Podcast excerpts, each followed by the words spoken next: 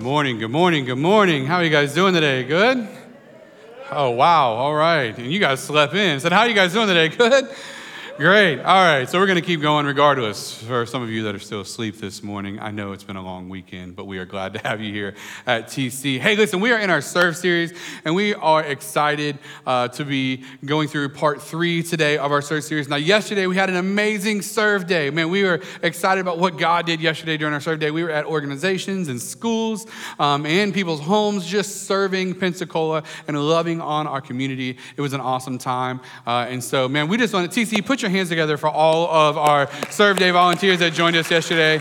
Man, it was great. We're going to check in uh, on some details about what happened uh, there so you can make sure that you uh, view the video and it's going to be an awesome time. And already, man, just all over social media, we've seen photos and updates. And so, man, we, uh, we love serving our city. And so, thank you for all of you that joined us uh, in Serve Day. So, we want to jump straight into uh, part three of our Serve Day series. and today, the title is Serve Through Seasons. We're talking about serving through seasons. And we're going to spend some time talking about Joseph. But before before we do that, let's jump into our theme verse for the month, which, uh, which is Matthew uh, 28 20. Um, and it says, Just as the Son of Man did not come to be served, but to serve and to give his life as a ransom for many. And so, before we can move forward with serving, I think it's important to talk about the heart of serving and why we do it and, and what are we trying to communicate through serving. And, and, and bottom line, the ultimate demonstration of God's generous nature towards mankind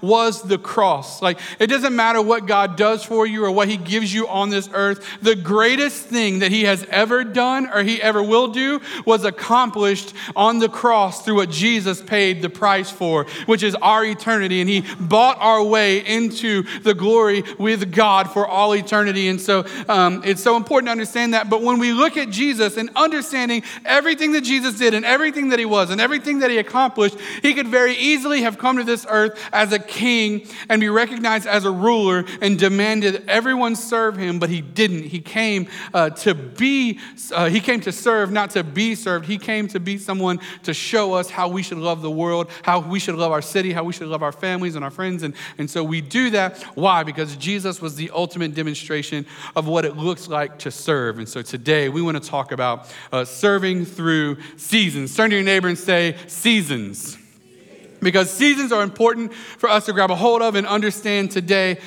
Because in serving through seasons, we're going to look at the story of Joseph. And so uh, Joseph is in Genesis 37 is where the story starts. So if you have your Bible, you can turn there. But uh, in, uh, and so in that with Genesis 37, uh, we see the story of Joseph. And so and, and so I'll just kind of read this to you. Now Joseph had a dream, and when he told it to his brothers, they hated him even more. He said to them, "Hear this dream that I have dreamt. Behold, we were binding sheaves in the field, and behold, my sheaf arose and stood upright." And behold, your sheaves, uh, he said, Behold, your sheaves gathered around it and bowed down to my sheaf. His brothers said to him, Are you indeed to reign over us, or are you indeed to rule over us? So they hated him even more for his dreams and for his words. And so I want to give you kind of a brief overview of what we're talking about with Joseph. So there's a, the story of Joseph in the Bible, and he comes, right, and he's his father's favorite. So he's got a bunch of older brothers, and he's the favorite. And uh, so.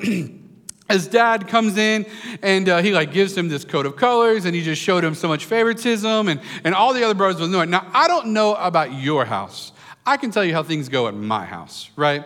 So, uh, eh, well, how, when I was younger, at pastor's house, like if if there was a favorite child, how many of y'all know like that was the least favorite child amongst the siblings? You know what I'm saying? Like, so I, at the Livingston house when we were younger, and the worst thing you could do was to like put someone in charge, right? So at, at, at, pastor's house when we were all younger, if they were leaving, they would be like, hey, you know, she, they would be, whoever the oldest was, like, hey, you know, Natalie, you're in charge. You take care of your brothers and sisters, which meant all hell was about to break loose in that house. Y'all know what I'm saying? Like, so, oh, she's in charge? Oh, you know, like, um, And so the worst thing, you, uh, it's not the worst thing, but to, to a child, the worst thing you can do is give one of the other children like power or favor because you just know it's about to go crazy in that house. Um, and that's similar to what happens here with Joseph. So all of his brothers uh, were like upset with him because his father showed him favoritism. He was his father's favorite, right? Um, and if you've ever been the, fa- like, if you've ever felt like the sibling that wasn't the favorite, right, all you can do is just look at him with that face like, hmm I mean? Like, I know my sister's a favorite. Like, so, anyways, I'm sure that's how they looked at Joseph. So, and with that, but so what we're reading right here in Genesis 37, 5 through 8 is they are, God is presenting to Joseph a promise. And, and so the what I want to talk to you about is seasons that we go through and our seasons in life. And when we go through seasons in life, God takes us on a journey through those seasons. And what's important is that we don't lose track of what God is doing in those seasons. And we want to talk about four of those today. And the first season that I want to talk to you about is the promise. The promise. And so, with the promise, what happens is God comes in and He instills in your heart. Maybe He gives you a dream or He, he speaks to you, and you feel like the Lord is like, Yeah, I'm going to do this in your life. I'm going to give you this. I'm going to make you this. And so, you grab a hold of that promise, right? And you elevate it in your life. Like, man, I can't wait till God is going to do this. And He's done that. And in Joseph's life, He gave him a dream. And what was his dream? His dream was that all his brothers were going to bow down to him. Now, the worst thing you can do in some cases especially with siblings, is tell them that you have power, right? Like, man, that game on at that point, right? It, prank war is going down at the Livingston house. No, so, but the promise, right? And so what happens is, is uh, Joseph comes into this and he steps into this season of promise where God says, I'm going to uh, cause all the other sheets. I'm gonna, in other words, I'm going to cause all your brothers and everyone to bow down to you. Uh, and, and I think in the promise season, the, what I'm calling the promise season, right? God is doing something in your life. He is doing something with your life. He's telling you He's about to instill in you greatness and He's about to fulfill a purpose in you. And so you have this promise that you're holding on to. I think the thing in the promise season that we have to be very careful of is who we tell that promise to. Because everybody's not excited about your promise the same way you are.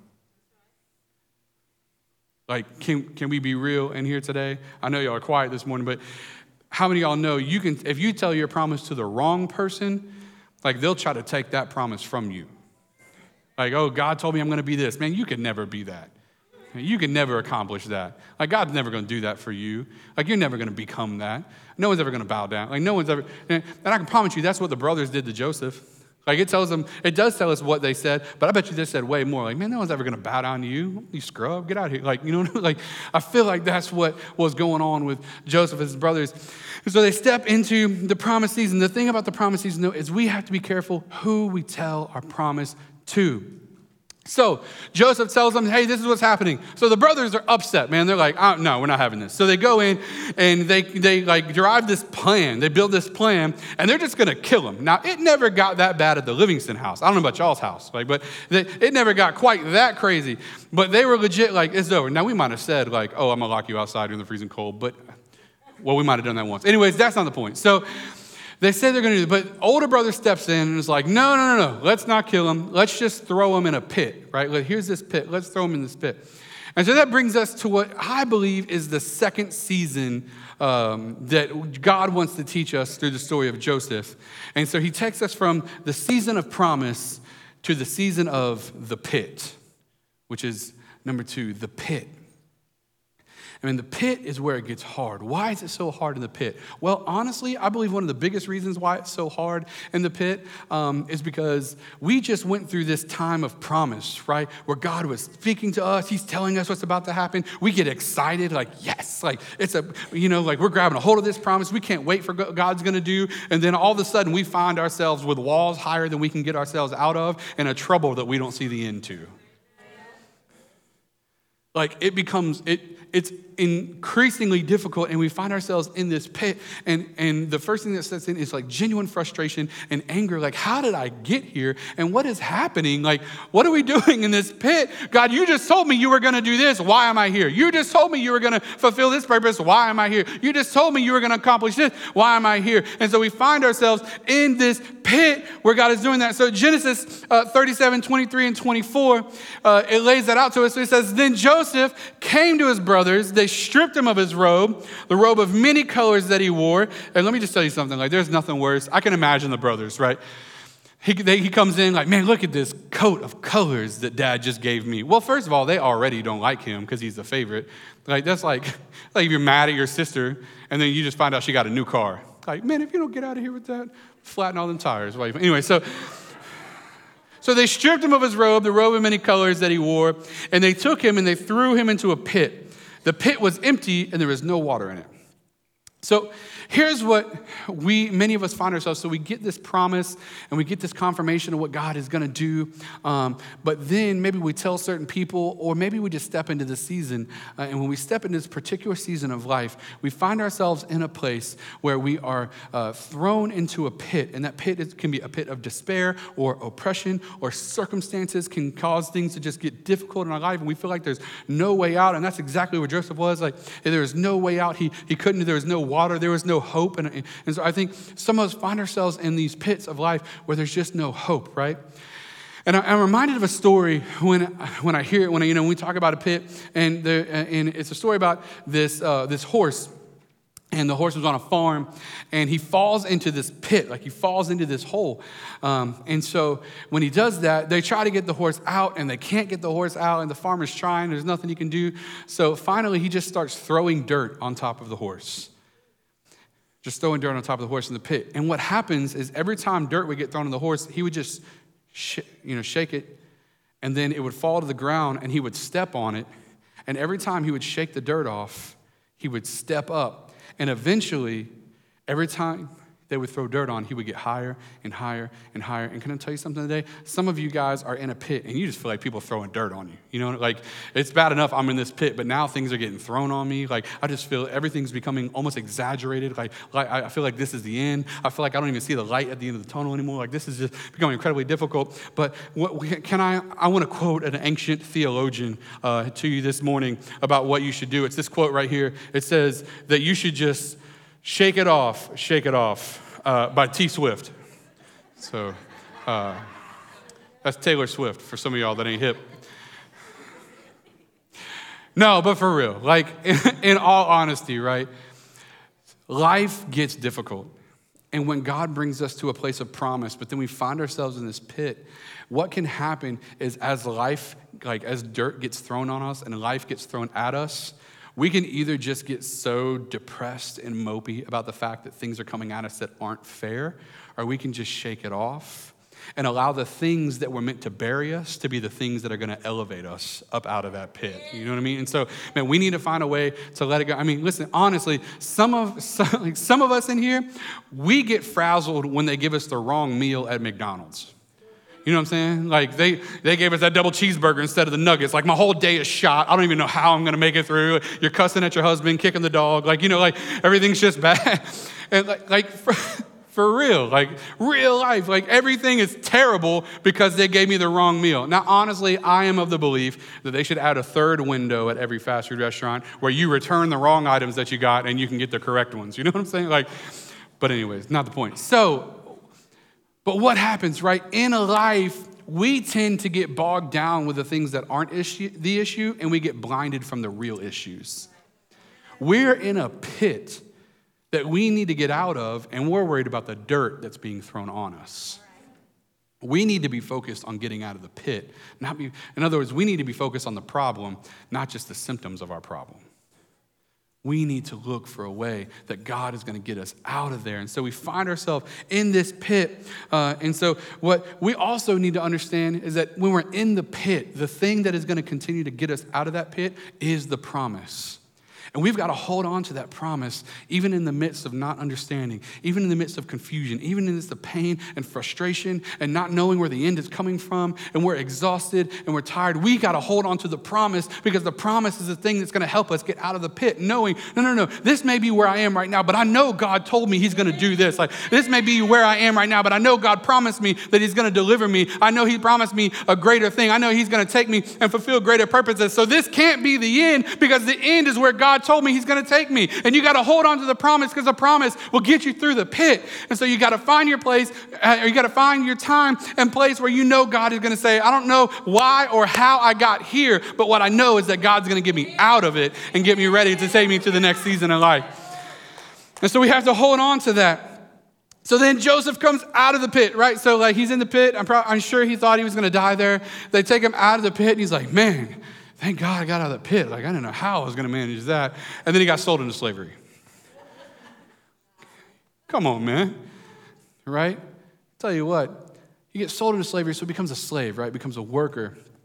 Potiphar's house, one of the rulers in the land at that time. So he becomes a slave at Potiphar's house. Well, then Potiphar's wife starts coming at Joseph some kind of way. You know what I'm saying? Like, hey, this dude's ruggedly handsome. I don't know. The Bible doesn't say that. That's, just, that's the BLV. Like, so, but this Potiphar's wife comes at him and, and she tries to get Joseph to sleep with her. Uh, and he says no. Um, and then, like, this happened a couple times. And finally, one day he's working in the house, and, and Potiphar's wife comes to him and says, Hey, you know, I, I want you to sleep with me. And he's like, Nah, you know, like, get away from me. And, and so he runs away. I don't know if she was like busted or what. I don't know how that worked. But all I know is she like runs away. she, he runs away, but she grabs his coat. And when she grabs his coat, he leaves it behind so that he can get away. Well, then she calls to the guards uh, and says, Hey, he just tried to rape me. And so now he's gone from the promise to the pit, but now he's trying to work his way to wherever he's going. And now this false accusation comes against him that he never even did. And she said, He tried to rape me. And then uh, we see in uh, Genesis 39, 19, and 20. It says, As soon as, his, as the master heard the words that his wife spoke to him, This is the way your servant treated me, his anger was kindled. And Joseph's master took him and put him into the prison, the place where the king's prisoners were confined, and he was there in prison. And so, what happens here is we see the third season in life, at least the third season in Joseph's life. So, he's got the promise, then he goes to the pit, and then he finds himself in the prison. let me tell you why the prison is so frustrating. I'll tell you why the prison makes you upset. Because when you're in the pit, you're thinking, surely things can't get worse than this. How many y'all know that is the worst thing? Like, you know, like lately people have been like, man, the weather can't get worse than this. I'm like, listen, bro, I was here for Ivan. Don't y'all say like, you know what I mean? Like, but why? Because when we're in the pit, surely it can't get worse than this. And then he gets put in the prison.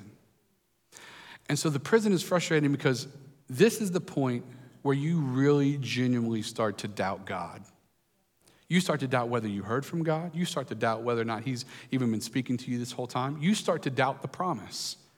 Because here's the deal, and this is this is I'm gonna, I'm to tell you about me, and you guys can self-reflect on you, right? For me, I'm a very strong-willed person, right? The worst thing you can do is tell me I can't do something. Y'all know what I'm talking about? I know some of you looking at your spouse right now, like, yeah, you're talking about you too. Like, so I'm a, I'm a very strong willed person. Don't tell me I can't because I will. Even if it's a dumb decision, bet you can't eat this hot pepper. Ha! Watch me. And then I'm gonna drink a gallon of milk. You know what I mean? So but what happens, man? So when I'm in the pit, now don't misunderstand what I'm saying here. Anytime you get out of, anytime you get the promise, anytime you get out of the pit, anytime you get out of a prison, anytime you get out of anything, that is genuinely the Lord working on your behalf. So let us not get it twisted to where we think we can accomplish great things because we can't, outside of God accomplishing them for us. But here's the illusion that gets presented in the pit, right? Is that when I get out of the pit, I think it's because I worked hard enough to get out of it. Like, because I'm strong willed, I'm like, no, I'm gonna get out of this pit. And so, over time and, and doing things, I'm like, I got out of the pit. And if I'm not careful, I start to think that I did that. Which is why I think most of us end up in a prison right afterwards. Because God's like, oh, no, no, no, no. Look, when you get out of this, when this promise gets fulfilled, there's not gonna be any doubt in your mind that it was me. And I believe God does that. So God takes them from the promise and he puts them in a pit. And then he gets them out of the pit, which is like, yay. And then he throws them in a prison. It's like, oh, you know. And I don't know about you guys, but I've rode that roller coaster ride of life. It's like, oh yeah, oh no, oh, oh no. And, and let me help you understand this. If you're new, maybe you're not a believer in Christ today, everything doesn't get worse when you find Christ. You now have this eternal hope that, man, no matter what happens here, that there's an eternity waiting for me that is so much bigger and better and greater than. But all your problems also don't just get fixed either. Like, and I, I know some churches preach that. You give your heart to Jesus, man, everything just gets better. They're lying to you. Don't buy into that, okay? Like, why? Because the world is still sinful and there are still bad things happening to good people. And so, I mean, we find ourselves in this place where bad things are happening, and that's where we are in the prison. So we find ourselves going from the pit to the prison. And so we get there, right? And we find ourselves in the prison. We find ourselves in this place where, like, we're just so confused. And so Joseph is in the prison and he's sitting there, uh, and he's just at this moment where he's going, God, like, you gave me a you gave me a promise. That cut out like.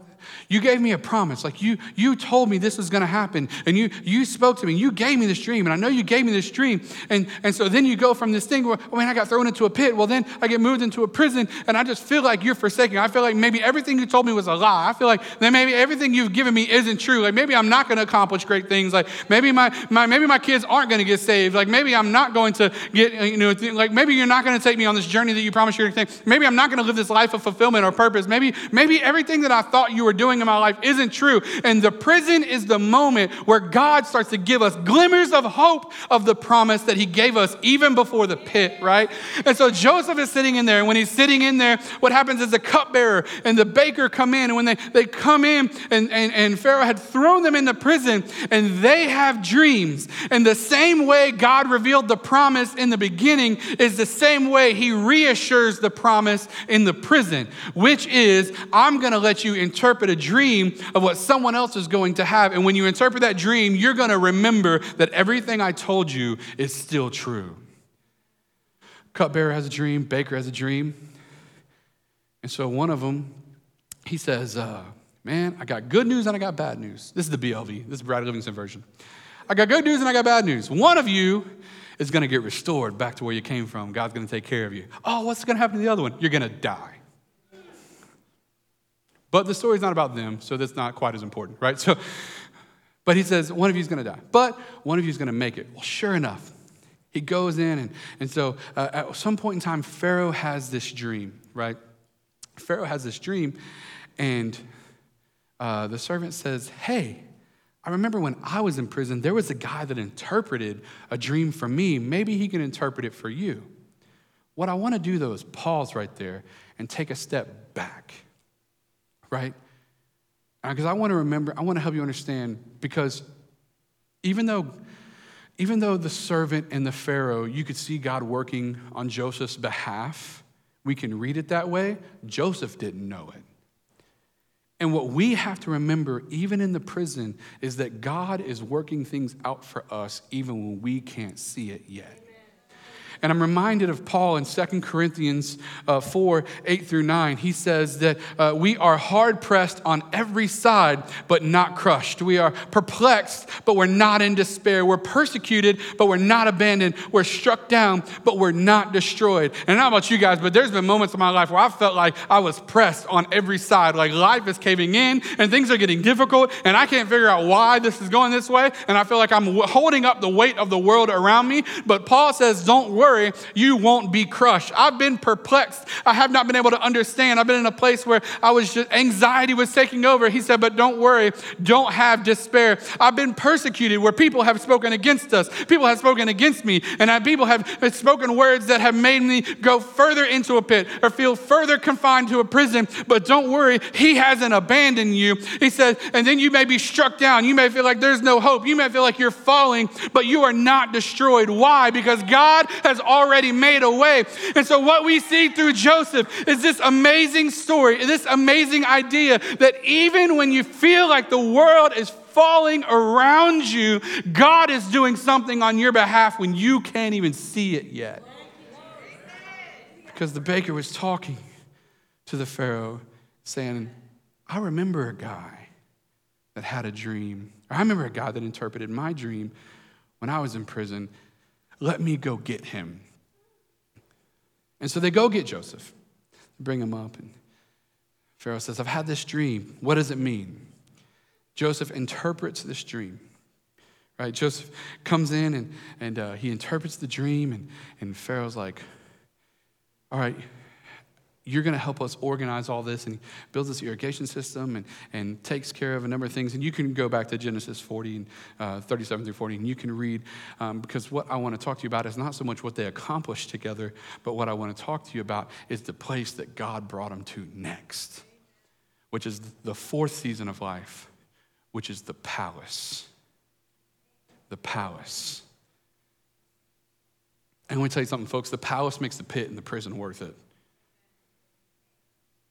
so God brings us through and He gives us this promise, and we hold on to this promise, but then we find ourselves in this pit. The pit brings despair and frustration and anger. And then just when we think we're getting out of it, yay, everything's great, we end up in this prison. And that is the moment that I genuinely believe that we learn that we have to rely on God. We're not going to get out of this because we're awesome. We're only going to get out of this because God's awesome.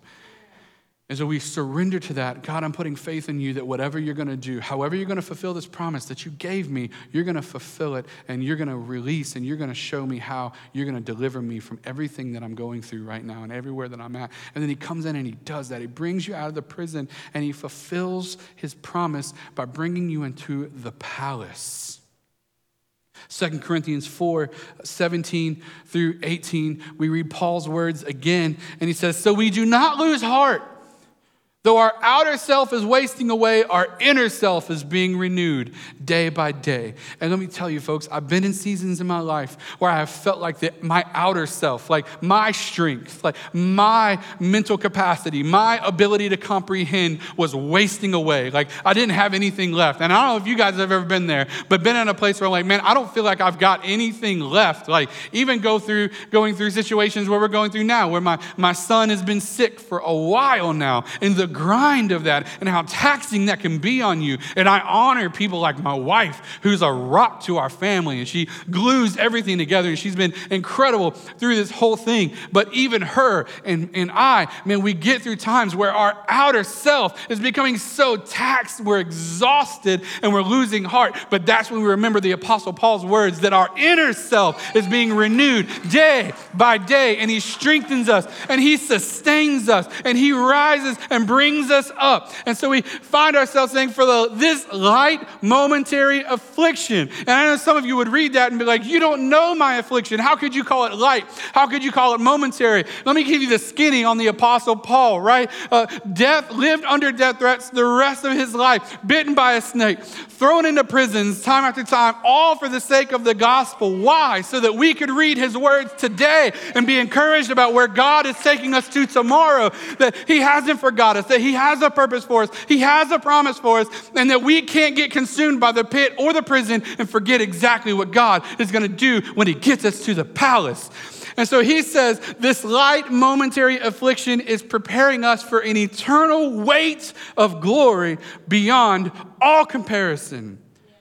He goes on to say, as we look not to the things that are seen, but to the things that are unseen. For the things that are seen are transient, but the things that are unseen are eternal. It doesn't have to make sense to you to know that God's going to get you through it. And so, man, we find ourselves in this world of the Apostle Paul where we're saying, I don't get it. I can't see it. But that's what was so great about the Apostle Paul is he comes in, he's just like, hey, man, to live is Christ, to die is gain. Kill me, I'm going to heaven. Leave me here, I'm preaching the gospel. Like, you can threaten to leave me on an island, don't care. You can threaten to stone me, don't care. Throw me in prison, the guards are going to get saved. The inmates are going to get saved. Like, there's nothing you can do to stop me. And if you kill me, then I have accomplished the task that God has set before me and I step into the eternity that He called me to. We have to stop getting so consumed by what is happening here and start recognizing that everything is happening here is what God is bringing us through. And what we have to realize when we get to the palace, because when we get to the palace, we can look back and see this, but I'm encouraging you to think about the pit and the prison this way today because you have the promise. Hold on to the promise and realize that both the, all the promise, the pit, and the prison were necessary and ordained by God God to get you to the palace. The pit and the prison weren't an accident, folks. God allowed that in your life Because it was the only way to get you to the palace. And man, I'm, I'm, I'm so encouraged. And even I, I remember uh, the story of Shadrach, Meshach, and Abednego who, who got thrown into the fire they, and, and they got put in a position bow down to this idol, or we're going to throw you in the fire. And so they didn't bow down to the idol. idol. And they did get thrown into the fire. The problem is, a lot of us believers, a lot of us Christians, are looking for God to deliver us out of the fire. He's, we're looking for a way for him to make an escape so that we don't have to endure the hardship. What I'm encouraging you with today, folks, is God doesn't want to get you out of the hardship. He wants to get into the hardship. Like he wants to walk you through the fire. And so he looks, and then the leader looks into the fire and he says, Did we throw three boys in there? He says, Yes. Then who, why is there four? And he says, I don't know, but the fourth one looks like the Son of God. Like we need to be looking not for God to give us a way out, but for God to find a way in. Like he's looking for a way that He can help walk you through the deepest, darkest, most difficult parts of your life. Why? Because He cares about you that much that He's not going to let you go, but He's not going to let you get by. He wants to get you in the pit with you, He wants to be in the prison with you. Why? Because when you get to the palace, you won't forget about Him. So we remember the words of Paul to know everything that's happening right now is happening because God's letting it happen. Why? Because He's taking me somewhere. You don't have to get it, you don't have to understand. And I'm not telling you not to have questions, I'm telling you to trust God completely. That everything He's gonna do, He's gonna do for a reason because He's taking you somewhere. So we see Genesis 41, 40, uh, 41 40 through 43. Pharaoh talks to Joseph. He says, You shall be over my house, and all my people shall order themselves as you command. Only as regards the throne will I be greater than you. And Pharaoh said to Joseph, See, I have set you over all the land of Egypt. Then the Pharaoh took his signet ring from his hand and put it on Joseph's hand and clothed him in garments of fine linen and put a gold chain about his neck, and he made him ride in his second chariot. And they called out before him, Bow the knee. Thus he set him over all the land of Egypt. Pharaoh comes in and the promise. So, what was the promise in the beginning? The promise in the beginning was all the she's will bow down to Joseph's. All the brothers and the father would bow down to Joseph's. Joseph gets to Pharaoh's house, second in command. A famine hits the land, and guess who has to come to Pharaoh's house to get food? Guess who has to come to Pharaoh's house to be fed? The brothers. And they come to Pharaoh's house and they sit before Joseph and they don't even recognize him. But what's the first thing they do when they get there? They bow. God's promise is never hindered by the journey to the palace. God's promise is forever, folks. Like, grab a hold of what He's telling us that He has promised us that He will fulfill it. And here's what I genuinely believe. It says, this last quote, it's in your notes. It says, Your purpose will always be affected by how you view your prison from your palace. Your purpose will always be affected by how you view your prison from your palace. In other words, when you look back at your prison, when you look back at that hard time, does it make you bitter? Does it make you angry? Or does it encourage you that God will bring you through, that God will take you on a journey. And maybe you don't even know God. Maybe this is your first time being in a church service. And you're like, I have no idea what you're talking about. Here's what I know whether you know Jesus or whether you don't know Jesus, you've experienced hardships in life. And I genuinely believe that those hardships have brought you here right now, at this place, to hear a story about a God that loved you if you're in this place and you know God, or you're in this place or you don't know God, here's the truth God has a purpose, He has a promise, and He has a journey. Now, that promise can get a little blurry between the pit and the prison, but that there's a palace that God wants for you. If you're saved in this place today, work through the pit, work through the prison, work through the frustration, work through the isolation, work through the anger and the bitterness and look for the way that God is going to deliver you from that. and get ready for the palace. But if you're in this place today, I just want to have everyone just bow your heads, close your eyes with us today. Some of you are in this place, and man, maybe over the last couple days, the last week, or maybe just since you've got here, there's been this, this stirring in your heart, this, this desire to know a Savior, this, this desire that, man, I'm missing something and I need to find it. Well, folks, that something is Jesus. Because you can't make it to the palace without a Savior. Because to make it to the palace, you have to have had a payment. And when Jesus went to the cross, he laid down his life. And when he laid down his life, he paid for your sins and he paid for my sins. And, and here's the deal, folks, that none of us deserve heaven. But when Jesus died on the cross, he paid the price so that we didn't have to deserve it, we could just have it. And what did he say? Repent, turn away from your sins. And if you're in this place, right now, I want to encourage you repent of your sins. That's not saying I'm sorry, it's turning away from, man, I got something else I need in my life. Turn away from those things and turn towards Christ. And then the next step is to put your faith in Christ. That when He died on the cross, He paid the price for you you could never pay for yourself. And He gave you a way into eternity. So here's what I want to do today I want to pray.